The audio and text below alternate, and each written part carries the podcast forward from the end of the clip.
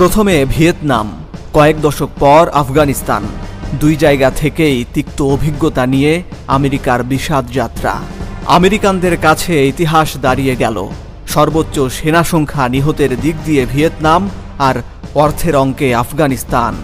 ভিয়েতনামে ক্ষয় হয়েছে উনষাট হাজার মার্কিন জনবল।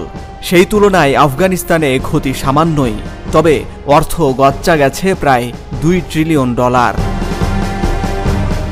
বৃহস্পতিবার আফগানিস্তান থেকে সেনা প্রত্যাহারের পক্ষে সাফাই গেয়েছেন জো বাইডেন। বললেন, তারা যে লক্ষ্যে এসেছিলেন, তা পূরণ হয়ে গেছে। ওসামা বিন লাদেনকে হত্যা করা হয়েছে আল কায়দা ধ্বংস হয়েছে। কাজেই আফগানিস্তানে আর নয়। আগামী একত্রিশ আগস্ট হবে আফগানিস্তানে মার্কিন সামরিক অভিযানের শেষ দিন। বলেছেন, সব মার্কিন সেনা প্রত্যাহার হবে ওই দিনের মধ্যেই।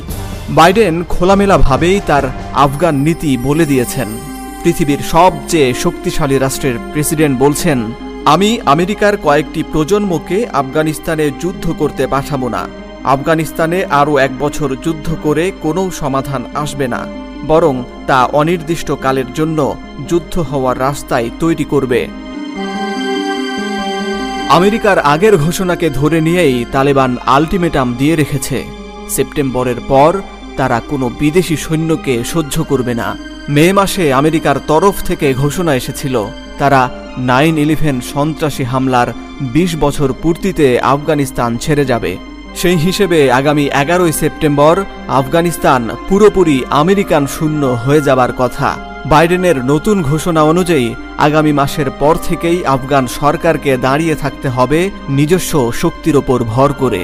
বিশ্লেষকরা বলছেন, তা অসম্ভব, কারণ আফগান সরকারের অনেক সেনা তালেবানের বিরুদ্ধে যুদ্ধ করতে আগ্রহী না। তাদের অনেকে তালেবানের সাথে যুক্ত হচ্ছেন, কেউ চাকরি ছেড়ে দিচ্ছেন, আবার কেউ কেউ প্রতিবেশী দেশগুলোতে আশ্রয় নিচ্ছেন। যদিও বাইডেন কাবুল সরকারকে ভরসা দিচ্ছেন অন্যভাবে, তিনি জানান, আফগানিস্তানের আছে তিন লাখ সেনা, যার বিপরীতে তালিবানের আছে মাত্র পঁচাত্তর হাজার যোদ্ধা। কিন্তু সংখ্যা দিয়ে কি আর যুদ্ধে জেতা যায়?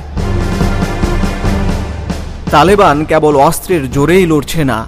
গত দেড় মাসে তাদের হাতে এসেছে আফগানিস্তানের প্রায় দেড়শো জেলার নিয়ন্ত্রণ। কোনো বাহিনীর পক্ষে লড়াই করে এত দ্রুত, এত বড় এরিয়া দখল করা কি সম্ভব? তুর্কি গণমাধ্যমে এমন প্রশ্ন রেখেছেন তালেবান মুখপাত্র সুহাইল শাহিন। অবশ্য এই প্রশ্নের উত্তর তিনি নিজেই দিয়েছেন। তিনি বলেছেন, তালেবানের যুদ্ধশক্তি আসলে অত বেশি না। আমরা যেসব এলাকা দখল করছি, সেখানকার সরকারি বাহিনী স্বেচ্ছায় আত্মসমর্পণ করছে। তারা আমাদের দলে যোগ দিয়েছে। যদি আমরা তাদের দলে যেতাম, তারা কি আমাদের গ্রহণ করতো না? তদ্রূপ আমরাও তাদেরকে গ্রহণ করছি। সুহাইল শাহিনের মতে, আফগানরা কাবুল প্রশাসনের পক্ষ ত্যাগ করে তালেবানে যোগ দিচ্ছে, কারণ তারা জানে কাবুল প্রশাসন মূলত দখলদারদের উচ্ছিষ্ট ভোগী তারা পরাধীনতার অংশ। সেনারা মনে করে, তালেবানরাই আফগানিস্তানের প্রকৃত স্বাধীনতা সংগ্রামী।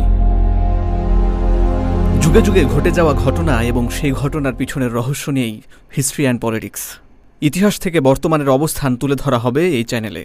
জানতে পারবেন নানান অজানা তথ্য। আমরা সঠিক বার্তা পৌঁছে দেব আপনার কাছে। আমাদের কন্টেন্ট যদি আপনার ভালো লাগে, তবে অবশ্যই লাইক দিন, সুচিন্তিত মতামত তুলে ধরুন এবং তথ্য সমৃদ্ধ এই বার্তাটি ছড়িয়ে দিন বিশ্ববাসীর কাছে।